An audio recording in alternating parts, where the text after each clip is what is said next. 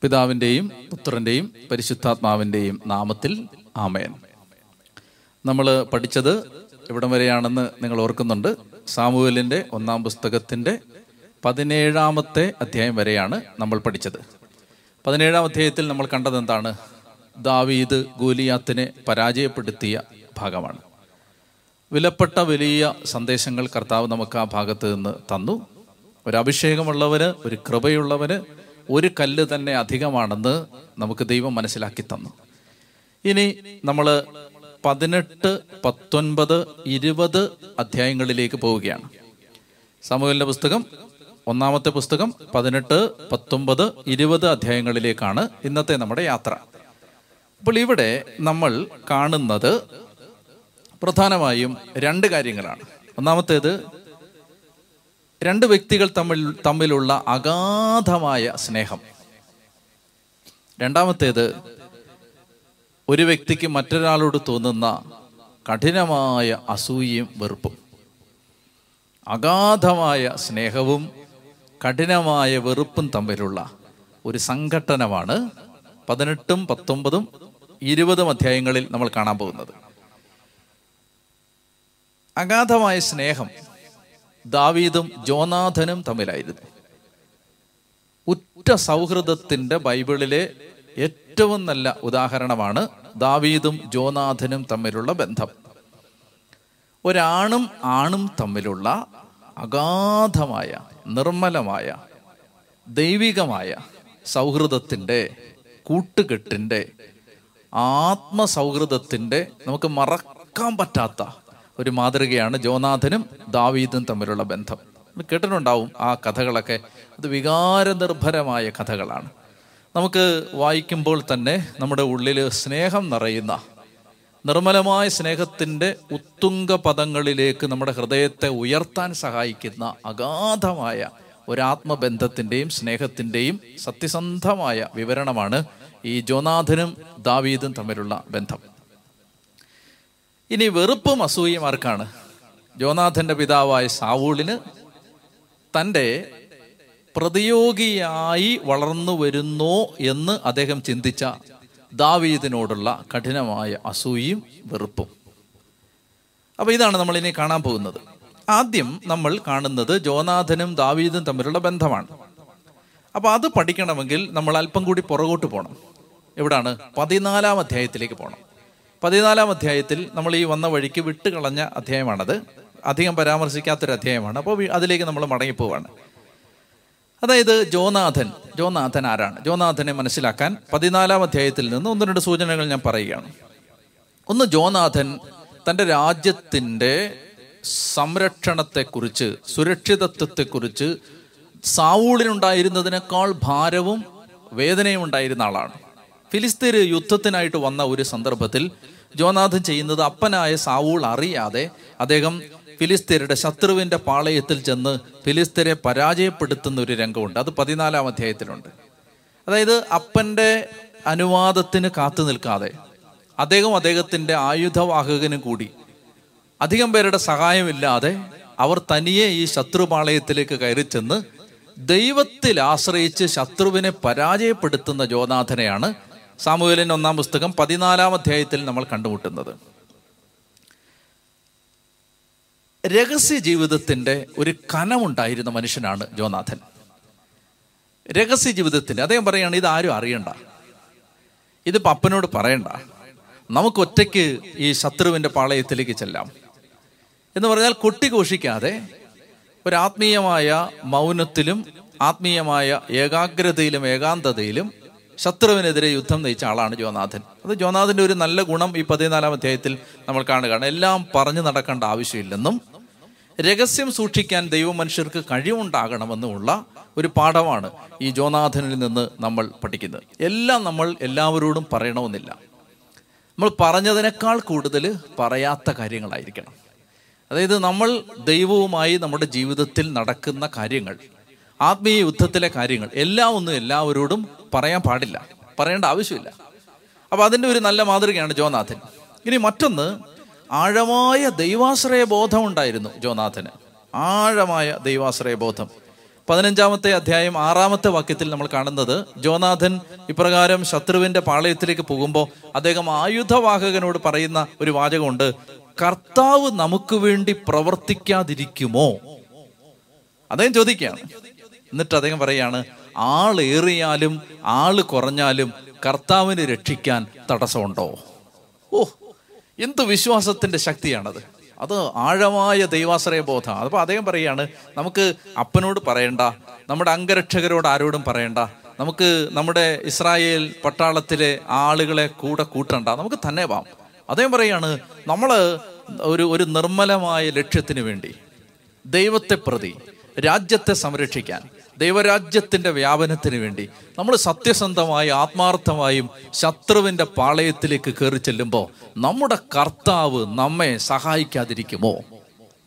അതേ ചോദിക്കുകയാണ്. പതിനഞ്ചാം അധ്യായം ആറാം വാക്യം. നിങ്ങൾ വായിച്ചാൽ മതി. പിന്നീട് കർത്താവ് നമുക്ക് വേണ്ടി പ്രവർത്തിക്കാതിരിക്കുമോ?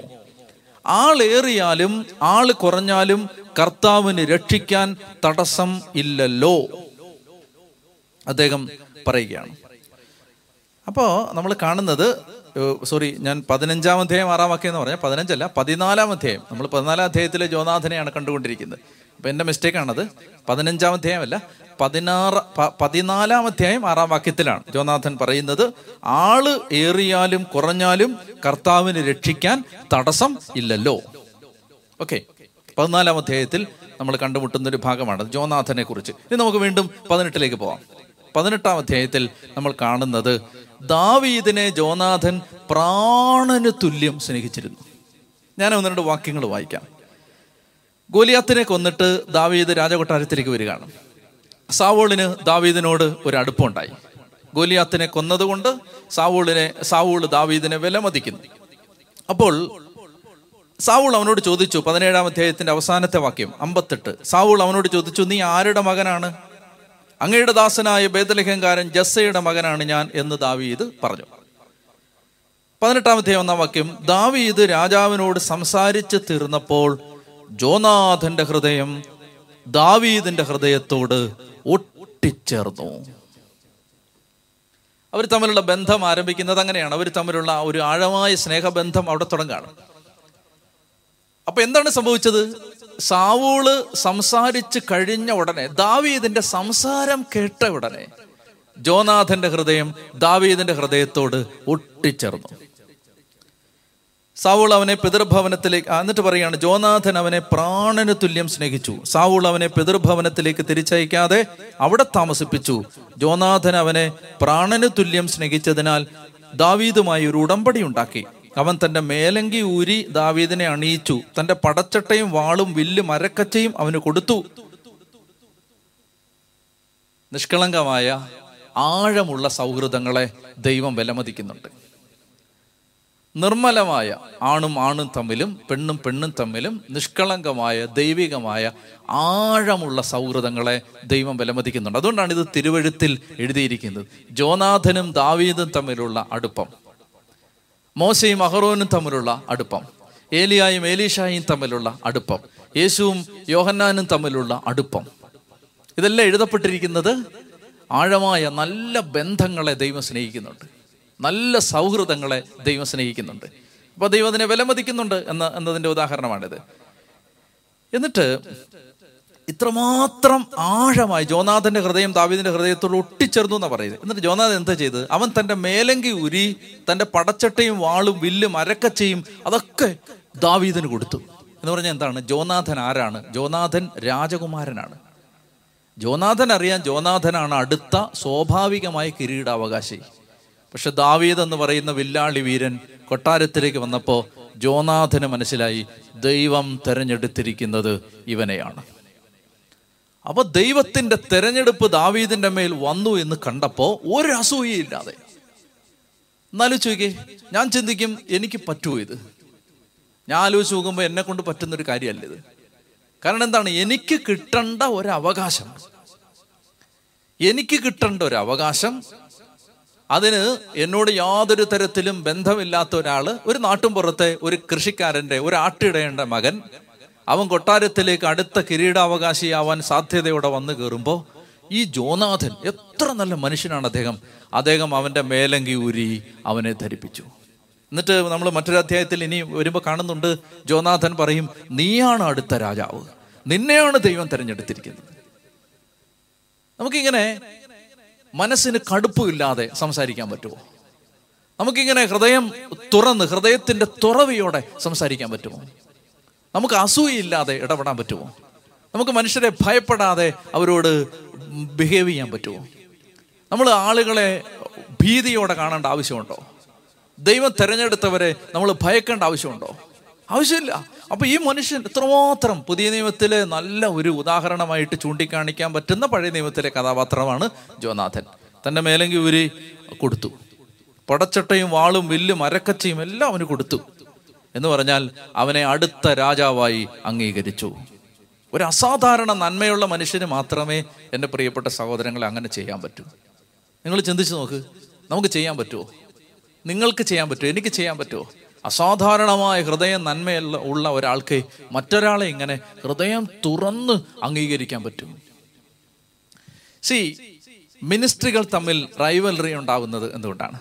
ശുശ്രൂഷകൾ തമ്മിൽ ശുശ്രൂഷകർ തമ്മിൽ റൈവലറി വെറുപ്പ് വൈരാഗ്യം അകൽച്ച ഇതെല്ലാം ഉണ്ടാവുന്നത് എന്തുകൊണ്ടാണ്? ദൈവരാജ്യ ശുശ്രൂഷയിൽ ഏർപ്പെട്ടിരിക്കുന്ന ഒരേ ആളുകൾ തന്നെ പല തട്ടിൽ നിൽക്കുന്ന എന്തുകൊണ്ടാണ്? ഈ ഹൃദയ തുറവിയോടെ മറ്റൊരാളെ സ്വീകരിക്കാൻ പറ്റാത്തത് കൊണ്ടാണ്. നിങ്ങൾ ശുശ്രൂഷയിൽ നിൽക്കുന്ന മറ്റൊരാളെ കുറിച്ച് നന്മ പറഞ്ഞിട്ടുണ്ടോ? നിങ്ങൾ ദൈവ ശുശ്രൂഷ ചെയ്യുന്ന ഒരാളാണെങ്കിൽ ഞാൻ നിങ്ങളോട് ചോദിക്കുകയാണ് നിങ്ങൾ ഏതെങ്കിലും ഒരു സഹശുശ്രൂഷകനെ കുറിച്ച് പൊതുവായി നല്ലത് പറഞ്ഞിട്ടുണ്ടോ? അയാളെ ഉയർത്തിയിട്ടുണ്ടോ? അയാളെ റെസ്പെക്ട് ചെയ്ത് സംസാരിച്ചിട്ടുണ്ടോ? അയാളെക്കുറിച്ച് ദൈവം കൊടുത്ത അനുഗ്രഹങ്ങൾ എണ്ണി പറഞ്ഞിട്ടുണ്ടോ? ഇനി നിങ്ങൾ ഹൃദയ തുറവിയുള്ള ഒരാളാണ്. പലർക്കും അങ്ങനെ പറ്റില്ല. എനിക്ക് തോന്നിയിട്ടുണ്ട് പലരും ശുശ്രൂഷകരെ ഭയപ്പെടുകയാണ്. മറ്റൊരാളെ ദൈവം അഭിഷേകം ചെയ്യുമ്പോൾ പേടിയോടെ കാണുകയാണ്. മറ്റൊരാൾ ദൈവരാജ്യ ശുശ്രൂഷ സഭയിലേക്ക് വരുമ്പോൾ ഭയപ്പാട് അവിടെ കാണുകയാണ്. ഞാൻ കണ്ടിട്ടുണ്ട്. അൽമാരുടെ ഇടയിലുമുണ്ട് അച്ഛന്മാരുടെ ഇടയിലുമുണ്ട് സന്യസ്തരുടെ ഇടയിലുമുണ്ട് എന്തിനാണ് നമ്മൾ ഭയപ്പെടുന്നത്? ആരെയാണ് ആരെയാണ് നമ്മൾ പ്രസാദിപ്പിക്കുന്നത്? അതാണ് ഇവിടുത്തെ വിഷയം. ആരുടെ മഹത്വമാണ് നമ്മൾ തേടുന്നത്? ദൈവരാജ്യത്തിന്റെ വളർച്ചയാണോ നമ്മൾ ലക്ഷ്യം വെക്കുന്നത്? അതോ നമ്മുടെ വളർച്ചയാണോ? ജോനാഥൻ ഇതാ പഴയ നിയമത്തിന്റെ താളുകളിൽ നിന്ന് എഴുന്നേറ്റ് വന്ന് സാഹസികമായി എഴുന്നേറ്റ് വന്ന് നിന്നുകൊണ്ട് ഈ മനുഷ്യൻ പറയുകയാണ് പറ്റുമോ നിങ്ങൾക്ക്? പറ്റുമോ ഞാനിതാ എന്റെ മേലങ്കി ഊരി എന്റെ അരക്കച്ച ഊരി എന്റെ വാളും പരിചയും ഊരി ഞാനിതാ ഈ ഇടയച്ചിറക്കിന് കൊടുത്തിട്ട് പറയുകയാണ് ദാവീദേ നീയാണടാ അടുത്ത രാജാവ്. മറ്റൊരാളുടെ അഭിഷേകത്തെ അംഗീകരിക്കാൻ പറ്റുമോ? മറ്റൊരാളുടെ വെളിപ്പെടുന്ന ദൈവപ്രവൃത്തിയെ മാനിക്കാൻ പറ്റുമോ? ഇതൊരു പ്രധാനപ്പെട്ട ചോദ്യം വളരെ പ്രധാനപ്പെട്ടതാണ്. ഞാൻ ഈ ഭാഗം വായിക്കുമ്പോൾ എന്റെ മനസ്സിലേക്ക് വരുന്ന ചിന്തകൾ അങ്ങനെയൊക്കെയാണ്. മോശയും അഹറോനും ഏലിയായും ഏലീഷായും നവോമിയും റൂത്തും ഈശോയും ശിഷ്യന്മാരും പൗലോസും തിമോത്തിയും ഇതൊക്കെ ആഴമായ സൗഹൃദങ്ങളുടെ അടയാളങ്ങളാണ്. പരസ്പരം വളർത്തിയ ശുശ്രൂഷകരുടെ അടയാളങ്ങളാണ്. പരസ്പരം ബഹുമാനിച്ച ഉയർത്തിയ ശുശ്രൂഷകരുടെ അടയാളമാണ്. പ്രിയപ്പെട്ടവരെ ഇത് വളരെ പ്രധാനപ്പെട്ടതാണ്. പത്തൊമ്പതാം അധ്യായത്തിൽ നമ്മൾ കാണുന്നത് ഈ ജോനാഥൻ സാവൂൾ പിന്നീട് പലതവണ ദാവീദിനെ കൊല്ലാൻ നോക്കി. സാവൂളിനെ സംബന്ധിച്ച് മകന്റെ ഹൃദയമല്ല അപ്പന്. സാവൂൾ ഭയപ്പെടുകയാണ്. ദാവീദിനെ ഭയപ്പെടുകയാണ്. ദാവീദിനുള്ള അഭിഷേകത്തെ സാവൂൾ ഭയപ്പെടുകയാണ്. ദാവീദ് അടുത്ത രാജാവാകുമോ എന്ന് സാവൂൾ ഭയപ്പെടുകയാണ്. അപ്പൊ സാവൂൾ എന്ത് ചെയ്യുന്നു? സാവൂൾ ദാവീദിനെ എങ്ങനെയെങ്കിലും കൊല്ലാൻ നോക്കുക അങ്ങനെ ഓരോ തവണ കൊല്ലാൻ പരിശ്രമിക്കുമ്പോഴും ജോനാഥൻ ദാവീദിനെ രക്ഷിക്കുന്നത് പത്തൊമ്പതാം അധ്യായത്തിൽ നമ്മൾ കാണുന്നുണ്ട്. ദാവീദിന് വേണ്ടി സാവൂളിനോട് സംസാരിക്കുന്നത് നമ്മൾ കാണുന്നുണ്ട്. ആ പരിശ്രമത്തിനിടയിൽ ഒരു തവണ സാവൂൾ ജോനാഥനെ പോലും കൊല്ലാൻ തുടങ്ങി. ജോനാഥനെ പോലും സ്വന്തം മകനെ പോലും സാവൂൾ കൊല്ലാൻ തുടങ്ങി. അപ്പോ അപ്പന്റെ കരങ്ങളാൽ കൊല്ലപ്പെടാൻ സാധ്യതയുണ്ടായിട്ട് കൂടി ജോനാഥൻ ആ സൗഹൃദത്തിൽ നിന്ന് പിന്മാറിയില്ല. പിന്നീട് നമ്മൾ കാണുന്നുണ്ട് ഇവർ രണ്ട് ദേശത്തേക്ക് വേർപിരിഞ്ഞു പോകുന്ന ഒരു രംഗമുണ്ട്. നിങ്ങളത് വായിച്ചാൽ മതി. ഒരു കഥ പോലെ വൈകാരിക നിർഭരമായി വികാര നിർഭരമായ രംഗങ്ങളുള്ള കഥകളാണത്. വായിച്ചാൽ മതിയാവും. അവർ രണ്ട് ദേശത്തേക്ക് വേർപിരിഞ്ഞു പോകും മുമ്പ് കെട്ടിപ്പിടിച്ച് ഹൃദയം പൊട്ടിക്കരയുന്ന രണ്ട് സുഹൃത്തുക്കളെ ഈ പത്തൊമ്പതാം അധ്യായം അവതരിപ്പിക്കുന്നുണ്ട്. അപ്പോൾ ആഴമായിട്ട് ദാവീദിനെ സ്നേഹിച്ച ജോനാഥൻ. അപ്പൊ ദാവീദും ജോനാഥനും തമ്മിലുള്ള ഒരു ബന്ധം. പിന്നീട് നമ്മൾ സാമൂഹലിന്റെ രണ്ടാം പുസ്തകത്തിലേക്ക് പോകുമ്പോൾ ജോനാഥൻ ഒന്നാം അധ്യായത്തിൽ ജോനാഥന്റെ മരണവാർത്ത അറിയുമ്പോൾ ഗിൽബോവ കുന്നുകളിൽ ജോനാഥൻ മരിച്ചു വീണു എന്നറിയുമ്പോൾ ഹൃദയം പൊട്ടിക്കരയുന്ന ദാവീദിനെ നമ്മൾ കാണുന്നുണ്ട്. നമുക്കതിലേക്ക് പിന്നീട് പോകാം. ഇനി പതിനെട്ട് പത്തൊമ്പത് ഇരുപത് അധ്യായങ്ങളിൽ നമ്മൾ കാണുന്ന മറ്റൊരു പ്രമേയം സാവൂളിന് ദാവീദിനോട് തോന്നിയ അസൂയയും വെറുപ്പും അതേ തുടർന്നുണ്ടായ കൊലപാതക ശ്രമങ്ങളുമാണ്. അപ്പൊ അസൂയുണ്ടായി വെറുപ്പുണ്ടായി അപ്പൊ പിന്നെ കൊല്ലാൻ നോക്കി. ഇങ്ങനെ നമ്മൾ കാണുകയാണ് ദാവീദിനെ നമുക്ക് ഒന്നുകൂടെ കുറച്ചുകൂടെ അടുത്ത് നോക്കാം. ദാവീദ് കൊട്ടാരത്തിൽ എത്തുന്നത് എങ്ങനെയാണ് ആദ്യം? എന്ത് ജോലിക്കാണ് എത്തുന്നത്? സാവൂളിനെ ഒരു ദുരാത്മാവ് പീഡിപ്പിക്കുന്ന സമയത്ത് പാട്ടുകാരനായിട്ടാണ് കിന്നരം വായിച്ച് ഈ ദുരാത്മാവിനെ പുറത്താക്കുന്ന ഗാന ശുശ്രൂഷകനായിട്ടാണ് ആദ്യം എത്തുന്നത്. പിന്നീട് ഇവന്റെ മിടുക്ക് കാരണം പ്രാഗൽഭ്യം കാരണം ദാവീദ് അവനെ തന്റെ ആയുധവാഹകനാക്കി. പിന്നീട് നമ്മൾ കണ്ടു കൊട്ടാരത്തിലെത്തി കഴിഞ്ഞപ്പോൾ കാര്യപ്രാപ്തി കണ്ട് പിന്നീട് അവനെ പടത്തലവനാക്കി. അപ്പൊ സാവൂൾ നോക്കുമ്പോൾ പടിപടിയായിട്ട് ദാവി ഇതിങ്ങനെ വളർന്നു വരികയാണ്. ഗോലിയാത്തിനെ വധിച്ചിട്ട് മടങ്ങി വരുന്ന സമയത്ത് ഒരു സംഭവം ഉണ്ടായി. ഗോലിയാത്തിനെ കൊന്നിട്ട് പതിനേഴാം അധ്യായത്തിലെ ഗോലിയാത്തിന്റെ ആ ആ വധത്തിന് ശേഷം ഇവർ തിരിച്ചു വരുന്ന സമയത്ത് കുറച്ച് ചേച്ചിമാര് അവർ തപ്പുകുട്ടി അവർ താളം കുട്ടി പാട്ടുപാടി അവർ സന്തോഷ പ്രകടനം നടത്തുന്ന സമയത്ത് സാവൂൾ ശ്രദ്ധിക്കുമ്പോൾ അവർ പാടുന്ന എങ്ങനെയാണ് സാവൂൾ ആയിരങ്ങളെ കൊന്നു ദാവീദോ പതിനായിരങ്ങളെയും താരതമ്യപ്പെടുത്തി സംസാരിച്ചു. ഇത് സാവൂളിന്റെ അകത്ത് കയറി മനസ്സിലായോ? സാവൂൾ ആയിരങ്ങളെ കൊന്നു ദാവീദോ പതിനായിരങ്ങളെയും ചേച്ചിമാര് പാട്ട് പാടിയ മംഗളാശംസ പാടിയതാണ്. പക്ഷെ പാടണ്ടായിരുന്നു. അത് ആരെക്കുറിച്ചാണോ പാടിയത്? അവൻ പിന്നീട് പതിനഞ്ച് വർഷം വേട്ടയാടപ്പെട്ടു. ഒന്നും രണ്ടും അല്ല പതിനഞ്ച് വർഷം. നമുക്കതുകൊണ്ട് സങ്കീർത്തനങ്ങൾ കിട്ടി. അലഞ്ഞു നടന്ന വേട്ടയാടപ്പെട്ട മരുഭൂമിയിലൂടെ ഒരു ഭ്രാന്തനെ പോലെ അലഞ്ഞു നടക്കേണ്ടി വന്ന ഗുഹകളിൽ പോയി മറഞ്ഞിരിക്കേണ്ടി വന്ന പാറപ്പുറത്ത് കയറി സംരക്ഷണാർത്ഥം നിൽക്കേണ്ടി വന്ന ഒരു മനുഷ്യന്റെ ഹൃദയത്തിൽ നിന്നുതിർന്ന സങ്കട ഗീതകങ്ങളാണ് ഇന്ന് നാം വായിച്ചഭിഷേകം പ്രാപിക്കുന്ന സങ്കീർത്തനങ്ങൾ. പതിനഞ്ച് കൊല്ലം വേട്ടയാടപ്പെട്ടു പതിനഞ്ച് കൊല്ലം. നിങ്ങൾ ഏതെങ്കിലും കാരണത്തെ പ്രതി ആരുടെയോ കരങ്ങളാൽ വേട്ടയാടപ്പെടുന്ന ഒരാളാണെങ്കിൽ ഈ വചനം കേട്ടുകൊണ്ടിരിക്കുമ്പോൾ നിങ്ങൾക്ക് ഹൃദയത്തിൽ പരിശുദ്ധാത്മാവ് പ്രവർത്തിക്കും. ഞാൻ നിങ്ങളോട് പറയുകയാണ് ഒരു തങ്ക കിരീടം നിങ്ങളുടെ മേൽ വെക്കാൻ ദൈവം തീരുമാനിച്ചിട്ടുള്ളത് കൊണ്ടാണ് വേട്ടയാടാൻ ഒരാൾ നിങ്ങളുടെ മുമ്പിലുള്ളത്. മറന്നു പോകരുത്. അപ്പൊ നമ്മളെ ആരെങ്കിലും ഞെരുക്കുന്നുണ്ടെങ്കിൽ ഒരു കിരീടം തലേ വരാനുണ്ട് അതെടുത്തെത്തി എന്നാണ് അതിന്റെ അർത്ഥം. അങ്ങനെ ഗോലിയാത്തിനെ വധിച്ച് മടങ്ങി വരുമ്പോ സ്ത്രീകൾ പാടിയ പാട്ട് കേട്ട് സാവൂളിന് അസൂയുണ്ടായി. ദൈവ ശുശ്രൂഷയിൽ പങ്കാളിയായിരിക്കുന്ന ഒരാളെക്കുറിച്ച് മറ്റൊരാൾക്ക് അസൂയ ഉണ്ടായാൽ അതിനൊരർത്ഥമേ ഉള്ളൂ അയാൾ അന്വേഷിക്കുന്നത് ദൈവമഹത്വത്തെക്കാളധികം തന്റെ മഹത്വമാണ്.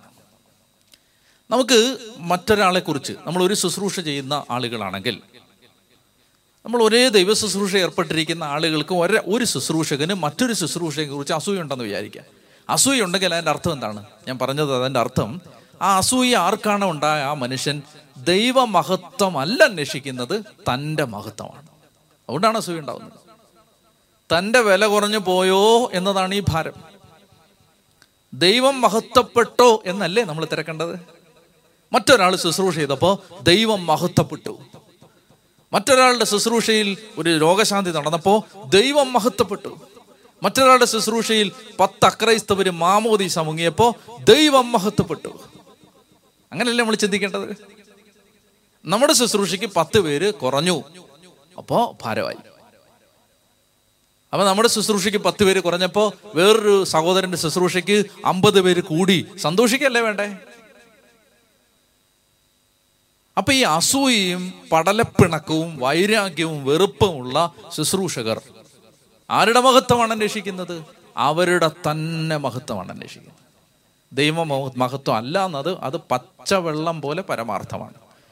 സാവോളിന് സംഭവിച്ചത് അതാണ്. പച്ച പരമാർത്ഥം എന്താണ്? ദൈവരാജ്യ മഹത്വത്തെക്കാൾ അയാൾ അന്വേഷിച്ചത് തന്റെ മഹത്വമാണ്. ഇനി എനിക്ക് അസൂയയെക്കുറിച്ച് നമ്മൾ പറയുമ്പോൾ അസൂയയെക്കുറിച്ച് എനിക്ക് പറയാനുള്ള ഒരു കാര്യം. നമുക്ക് ആരെങ്കിലും കുറിച്ച് അസൂയ തോന്നുന്നെങ്കിൽ നമുക്കതിനെ ആത്മീയമാക്കി മാറ്റാൻ പറ്റും. അത് ഞാൻ പറഞ്ഞുതരാം. ഇപ്പം നമുക്ക് ആരെങ്കിലും കുറിച്ച് നമ്മൾ ഒരു ഒരേ ശുശ്രൂഷ ചെയ്യുന്ന അല്ലെങ്കിൽ ഒരേ കാര്യം ചെയ്യുന്ന ഇപ്പോൾ ഒരേ ജോലി ചെയ്യുന്ന സഹപ്രവർത്തകരിൽ ആരോടെങ്കിലും ഒരാളോട് നമുക്ക് അസൂയുണ്ടെങ്കിൽ ആ അസൂയയെ നമുക്ക് നന്മയാക്കി മാറ്റാം. എന്താണ്?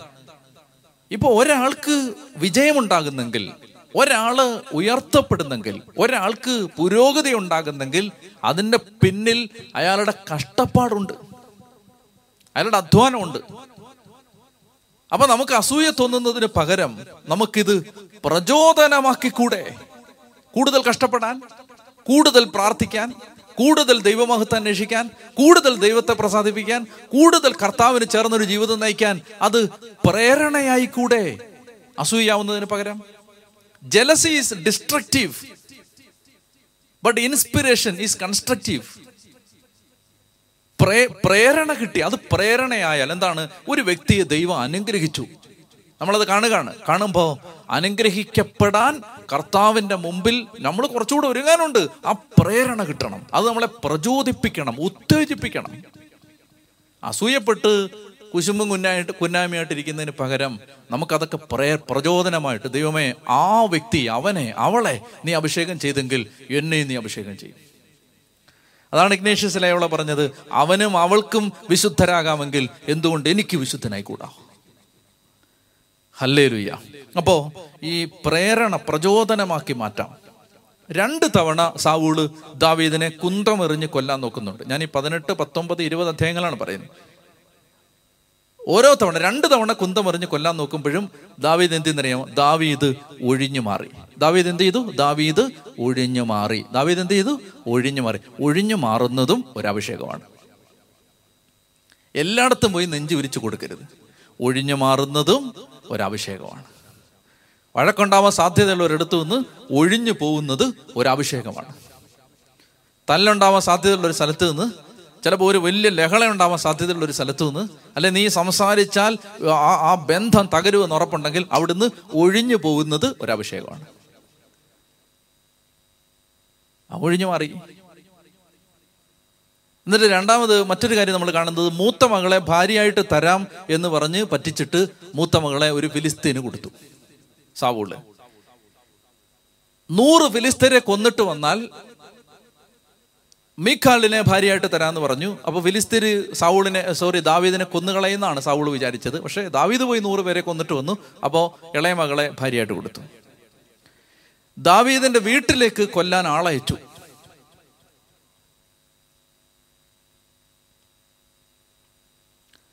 അപ്പോ നമ്മൾ ഈ രംഗങ്ങളിലെല്ലാം കാണുന്നത് സാവൂളിനാൽ വേട്ടയാടപ്പെടുന്ന ഒരു ദാവീദിനെയാണ്. നമ്മൾ ഈ ഇരുപത്തി ഒന്നാം അധ്യായത്തിലേക്ക് പോകും. അപ്പൊ അവിടെ ഞാൻ കുറച്ചുകൂടെ ഈ വേട്ടയാടപ്പെടലിന്റെ നേരത്ത് ദാവീദിൽ സംഭവിച്ച ചില വ്യത്യാസങ്ങൾ അത് പിന്നീട് പങ്കുവെക്കാം. ഒരു കാര്യം മാത്രം ഇരുപതാം അധ്യായത്തിന്റെ അവസാന ഭാഗത്ത് നടക്കുന്ന ഒരു കാര്യം കൂടി മാത്രം നമുക്ക് കണ്ടിട്ട് ഇന്ന് അവസാനിപ്പിക്കാം. അതായത് ഈ ഇരുപതാം പത്തൊമ്പതാം അധ്യായത്തിൽ മറ്റൊരു രസകരമായ സംഭവമുണ്ട്. അതായത് ദാവീദിനെ കൊല്ലാൻ വേണ്ടി സാവൂൾ വരികയാണ്. സാവൂൾ വരുന്ന സമയത്ത് സാമുവലിന്റെ അടുത്തേക്ക് ദാവീത് ചെന്നു. സാമുവേലിന്റെ അടുത്ത്. സാമുവേലാണ് അഭിഷേകം ചെയ്തത്.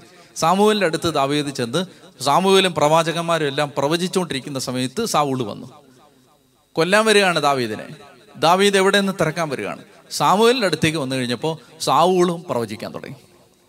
കൊല്ലാൻ വന്നവനും പ്രവചിക്കാൻ തുടങ്ങി. ഒരു തവണ അങ്ങനെ വന്നു. രണ്ടാമത്തെ തവണയും വന്നു. രണ്ടാമത്തെ തവണയും കൊല്ലാൻ വന്നവനും പ്രവചിക്കാൻ തുടങ്ങി. എന്നിട്ട് ബോധമില്ലാതെ വസ്ത്രമില്ലാതെ അവൻ വെളുപ്പങ്കാലം വരെ സാമുവേലിന്റെ കൂടാരത്തിൽ കിടന്നു. എന്ന് പറഞ്ഞാൽ നിന്റെ ശത്രുവിനെ പോലും അഭിഷേകം കൊണ്ട് നിറയ്ക്കുന്ന ഒരു ദൈവശക്തിയിലാണ് നമ്മൾ ആശ്രയിക്കുന്നത്. നിന്നെ കൊല്ലാൻ വരുന്നവനെ പോലും അഭിഷേകം ചെയ്യുന്ന ഒരു ശക്തി. അതാണ് എസ്തപ്പാനോസിനെ കൊല്ലാൻ വന്ന സാവൂളിനെ പൗലോസാക്കി മാറ്റിയ അഭിഷേകം. അപ്പൊ ശത്രുക്കൾ നശിക്കുകയല്ല ശത്രുക്കൾ മാനസാന്തരപ്പെട്ട് ദൈവികരായി മാറുകയാണ്. അതാണ് ദൈവരാജ്യത്തിന്റെ പ്രവൃത്തി. ശത്രുക്കൾ ഇല്ലാതാവുകയല്ല. ശത്രുക്കൾ കർത്താവിന്റെ രാജ്യത്തിന്റെ അവകാശികളാവുകയാണ്. അപ്പൊ ശത്രുവിനെ തോൽപ്പിക്കുന്നത് എങ്ങനെയാണ് ശത്രുവിനെ സ്വർഗത്തിലെത്തിച്ചുകൊണ്ടാണ് എങ്ങനെയാണ് ശത്രുവിനെ തോൽപ്പിക്കാൻ പറ്റുന്നത്? ശത്രുവിനെ പ്രവചിക്കാൻ അഭിഷേകം ചെയ്തുകൊണ്ടാണ്. ശത്രുവിനെ കൃപാദാനങ്ങൾ കൊണ്ട് നിറച്ചുകൊണ്ടാണ്. അങ്ങനെ പുതിയ നിയമത്തോട് വളരെ അടുത്ത് നിൽക്കുന്ന ചില സംഗതികളും നമ്മളിവിടെ കാണുന്നുണ്ട്. അപ്പോൾ പതിനാല് പതിനെട്ട് പത്തൊമ്പത് ഇരുപത് അധ്യായങ്ങൾ. ഇതാണ് നമ്മൾ കണ്ടത്. ജാവി ദാവീദും ജോനാഥനും തമ്മിലുള്ള ബന്ധം ദാവീദും സാവൂളും തമ്മിലുള്ള ആ പോരാട്ടത്തിന്റെ ചരിത്രം. ദൈവം നിങ്ങളെല്ലാം അനുഗ്രഹിക്കട്ടെ എന്ന് പ്രാർത്ഥിക്കുന്നു. സമൃദ്ധമായ ദൈവാനുഗ്രഹങ്ങൾ വചനം പഠിക്കുമ്പോൾ നമുക്ക് ലഭിക്കുന്നുണ്ട്. നിങ്ങൾക്കതറിയാം നിങ്ങൾ വളരെ ഏകാഗ്രതയോടെ ശ്രദ്ധയോടെ വചനം പഠിക്കുന്നതിന് ദൈവനാമത്തിൽ എല്ലാവരെയും ഞാൻ അഭിനന്ദിക്കുന്നു പ്രാർത്ഥിക്കുന്നു. സർവശക്തനായ ദൈവം നിങ്ങളെ അനുഗ്രഹിക്കട്ടെ. പിതാവിന്റെയും പുത്രന്റെയും പരിശുദ്ധാത്മാവിന്റെയും നാമത്തിൽ ആമയൻ